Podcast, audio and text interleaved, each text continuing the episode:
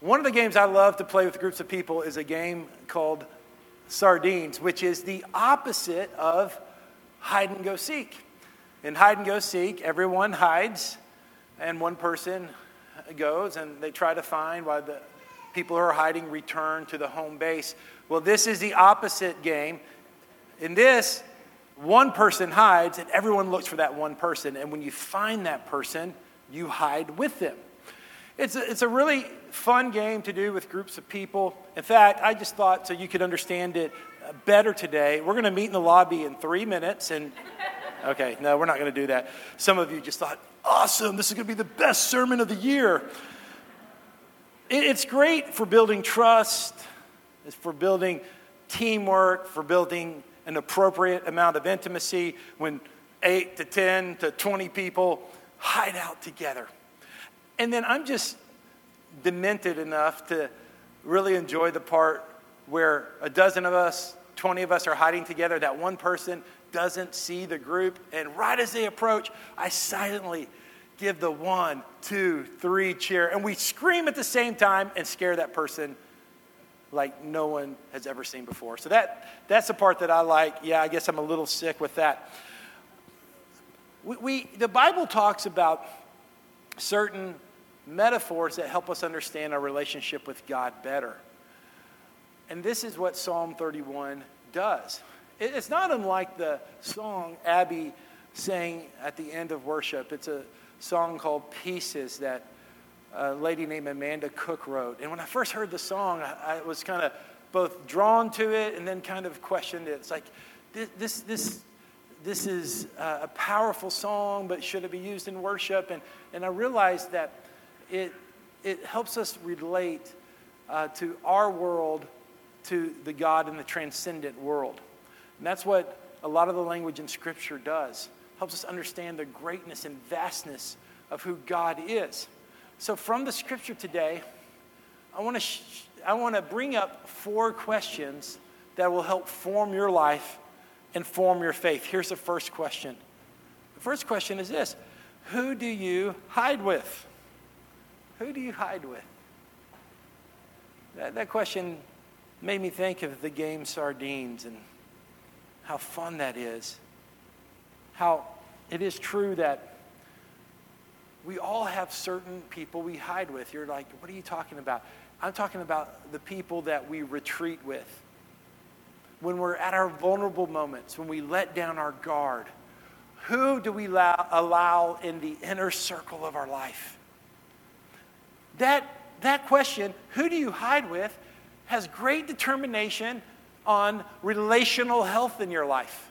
A lot of us have not really been intentional about that. We, we've not thought about who are the people that are in my life when I'm discouraged? Who are the people who are in my life when I'm choosing to retreat? I'm choosing to be alone.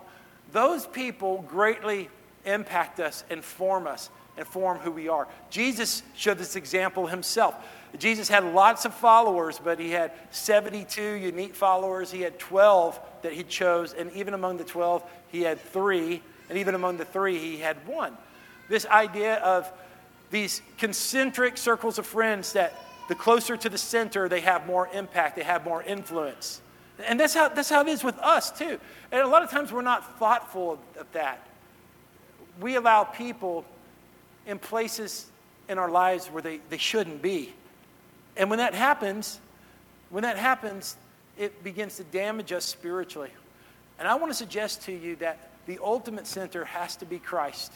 Because if Jesus isn't the ultimate center, then you don't have a magnet in which to draw the right people into your life.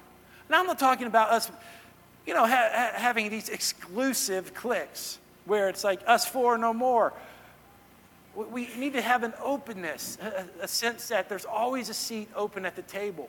But simultaneously, we, we also realize human dynamics that at times, uh, who we hide with determines who we are. And if we're not hiding with Jesus, if we don't have a central relationship with Jesus, there's nothing to draw the right people to us. Look what verse 1 said again. Verse 1 said this Lord, I seek refuge in you. let me never be disgraced. Have you ever had someone close to you who just has embarrassed you or disgraced you, or you thought you were in the inner circle and then you discovered you weren't? There is great safety in our relationship with Jesus. There's great safety. I'm so proud of my relationship with my mom. I'm so proud of my relationship with my mother in law. I'm so proud of my relationship with my wife, not in a negative sense, but in a sense that I could freely talk to you about these ladies in my life because they're all special and significant, and I have healthy relationships with them. But they would be the first to agree that every significant person in our life will let us down to some degree. Why? Because that person's not God. That person's not perfect. It's impossible for every for another human being to touch the deepest part of our soul. And relational health calls us to hide with the right people. And the ultimate person to hide with is our relationship with Jesus. Moms are great hiding places, aren't they? When there's a healthy relationship with our mom, they are a great person to confide in. They're a great person to talk things out with. They're, it's always interesting to me when I see adults in their home settings that sometimes they, we revert back to how we, we act as kids. I'm the baby in my family, and we had a, a friend who hung out with my nuclear family. My, my, dad is deceased now, but all of us just recently, and they said, We've never seen Pastor Aaron in the role of the baby in the family. But yes, we go right back to those roles. And so I thinking about the comfort we get from our moms. And I had a memory as I was getting ready for the sermon. I remember that after, after a church service one day, going to the lobby of our church, and you can imagine, you know, all of the energy in a lobby. And I wanted to see my mom, and she had this long, beautiful, flowing skirt. And I wasn't very high, so I saw her and I ran and I just grabbed her knee and hugged her knee just as tight as I could so glad to see my mom after that two hour separation. what a feeling of fulfillment, a feeling of peace, a feeling of safety. Till I looked up and realized it wasn't my mom, it was another lady in the church. And then I was completely horrified. You're laughing because it happened to you when you were a kid, too, didn't it? We all had that time. We're all having that memory now of when we thought we went to mom, but it was someone, someone else. We have to be careful that our temporal hiding places don't become the crutches in which we lean on. Because every relationship, besides our eternal relationships, will come to an end. Every relationship in this life will come to an end because of the reality of death. And so we're thinking today, I'm thinking of my grandmothers. Oh man, I had two great grand, two wonderful grandmothers. You're thinking of a mom, a mother figure, a grand, an aunt, a grandmother that you're missing today, no doubt. Through Jesus, we will see them again. But my problem is not that. My problem is when we have an over dependency on moms. This, this is a problem. See, at the age of four, we're supposed to be dependent upon our moms. They feed us, they clothe us, they tell us where to go, they tell us what to do. How many know that's a good thing to receive that nurturing? Right? That's great at the age of four. At the age of 44, it's not so great anymore. All right? Mama's boys are great until we get to about adolescence. And some of us need to quit being such mama's boys. Because the true way we honor our moms is by becoming men and women of God, men and women of independence, men and women who have leadership skills. And this perpetual dependence upon our mom cannot be a sign of the health that maybe God has for us. I know there's exceptions to those, but I'm talking about the normal expression of what happens. We have to be really careful not to have the incorrect hiding place, not to have the wrong hiding place, not to have a hiding place that will someday set us up for disappointment. That's why you have to remember something that, especially as I think about our high school graduates, college graduates, that once you leave home, the old saying says you can never go home again. There's a lot of truth to that. Whenever you leave a church, leave a home, leave a city, and you begin to have nostalgia about returning to that place, you watch it. I've seen it happen over and over again, and it's happened to me. You return to the same physical place, but you don't return to the same place. Life is always, always changing. You can never return to the way things were because life is always changing. And so your hiding place can't be another person. Your hiding place can't be another place. Your hiding place can't be, oh, if I can just get to Disney World. Oh, if I could just get to Chicago. If I can just get to New York City. Okay, that's a little too close to home right now because um, I just got back from there. If I could just get to my special place, if I can get to Uncle John's farm, I will just feel so at home again. That cannot be your hiding place. God may use those places, but He has to be your hiding place. You know, temporary loneliness sometimes can be a positive thing in our life if it causes us to be dependent on the Lord. I remember before I was married, I had two intense periods of loneliness in my early adolescence. It was the best thing that ever happened to me. It was hard. I, I, I left my charmed childhood and I was learning how to become a, an independent person and there was, there, was, there was some loneliness to that. But the loneliness made me depend upon the Lord and caused me to, to be the person He wants me to be. I've been in the ministry now for 22 years. I know that comes as a shock to those of you who think I look like I'm 30.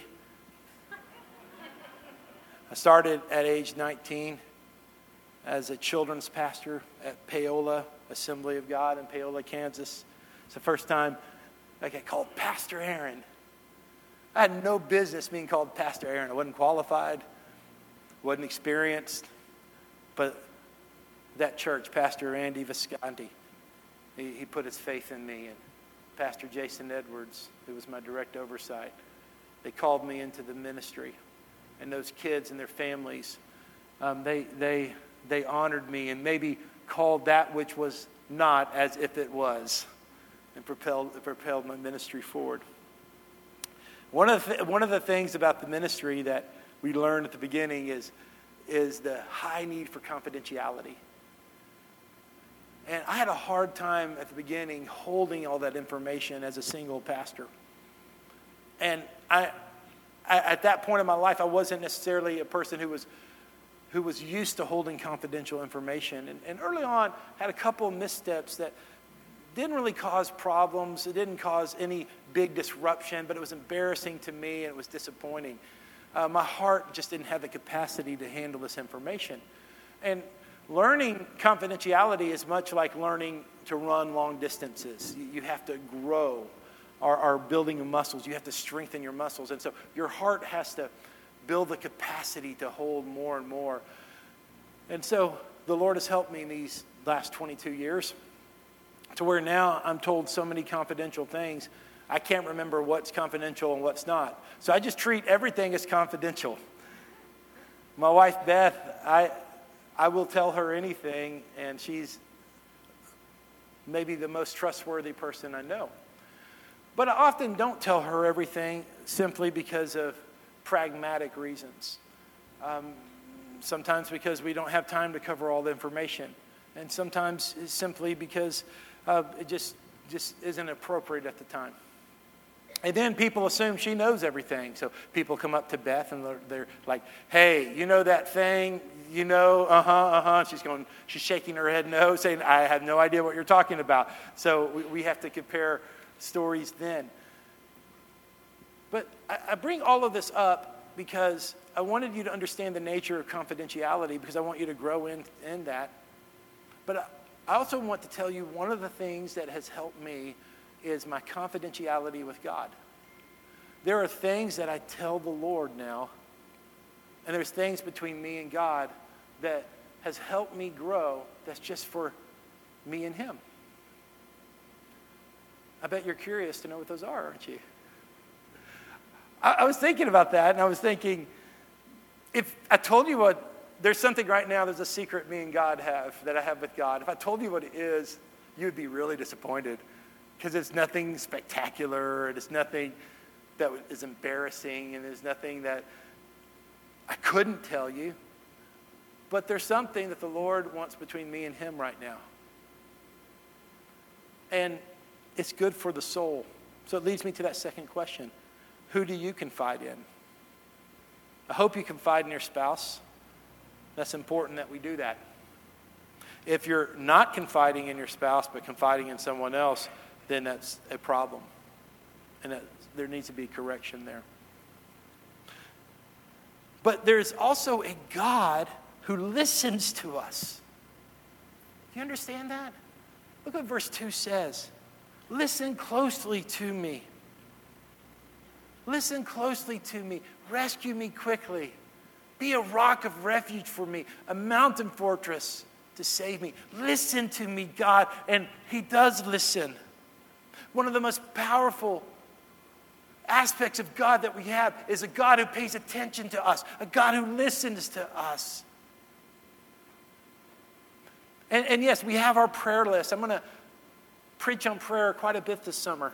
I, I want us to grow in prayer, and there's all types of ways to categorize prayer. But What I'm talking about is sometimes just pouring your soul out to God. Just letting God be your confidant. Letting God be that person that you can trust. Before I was married, I, I was dealing with the issue in my life, and to tell you the truth, I can't remember exactly what the issue was, but I knew that at the time it was so important to me. And there was another youth pastor that I felt like he was a person I needed to share this burden with.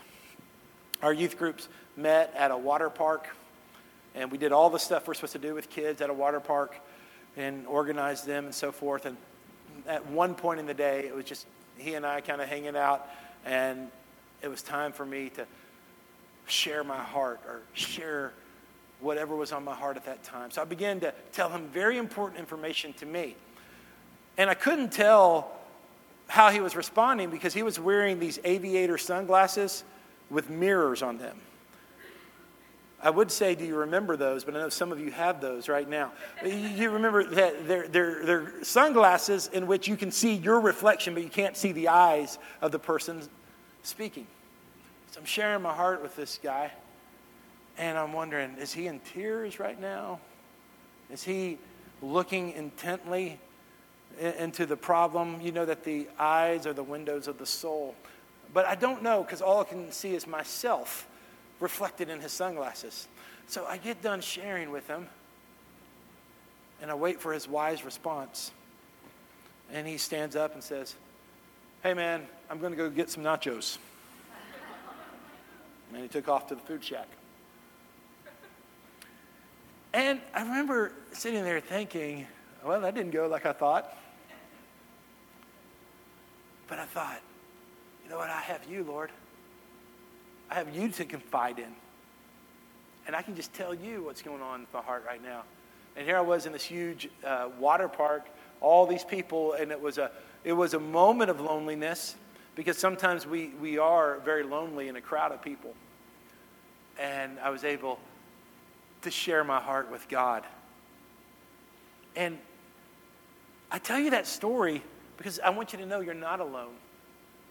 Sometimes we project expectations on other relationships that end up putting a burden on that relationship. So we think, oh, if, if my friend, if I could just get time, a coffee with my friend, I could share that with them. Or we, we imagine on my drive home from work, my wife and children will be waiting for me to tell them my deepest need today. Or more likely, we don't.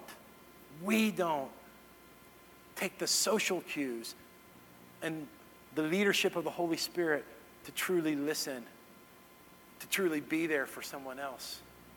All of that's mixed in to know that God fills in the gaps. He's the starting point. He is the one that we can really count on. He's the one that leads us.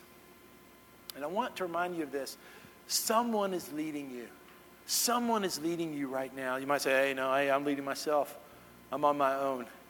Whether you acknowledge it or not, someone is leading you right now. So this leads to the third question Who leads you? Who leads you? Verse 3 says, For you are my rock and my fortress. You lead and guide me because of your name. You can either choose your leader or a leader will choose you. I want to say that again. You can either choose your leader or a leader chooses you, but everyone is being led by someone else. So, who's leading you? Who has your ear? Some of us are being led by the opinion of someone else, and we don't even realize that person is our leader.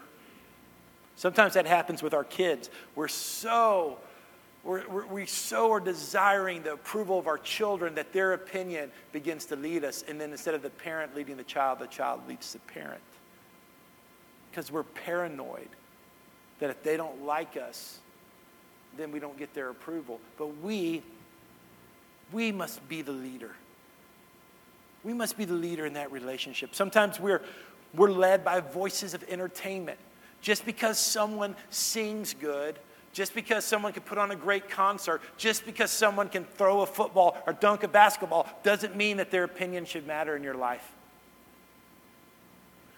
But wrongly, we are seduced by the, the culture of celebrity, and we don't even realize that we are letting someone else lead us with their opinions because we're not forming our opinions on our own and we're not being led by divine guidance. We purchase thoughts. Do you understand that? We choose what thoughts enter our mind.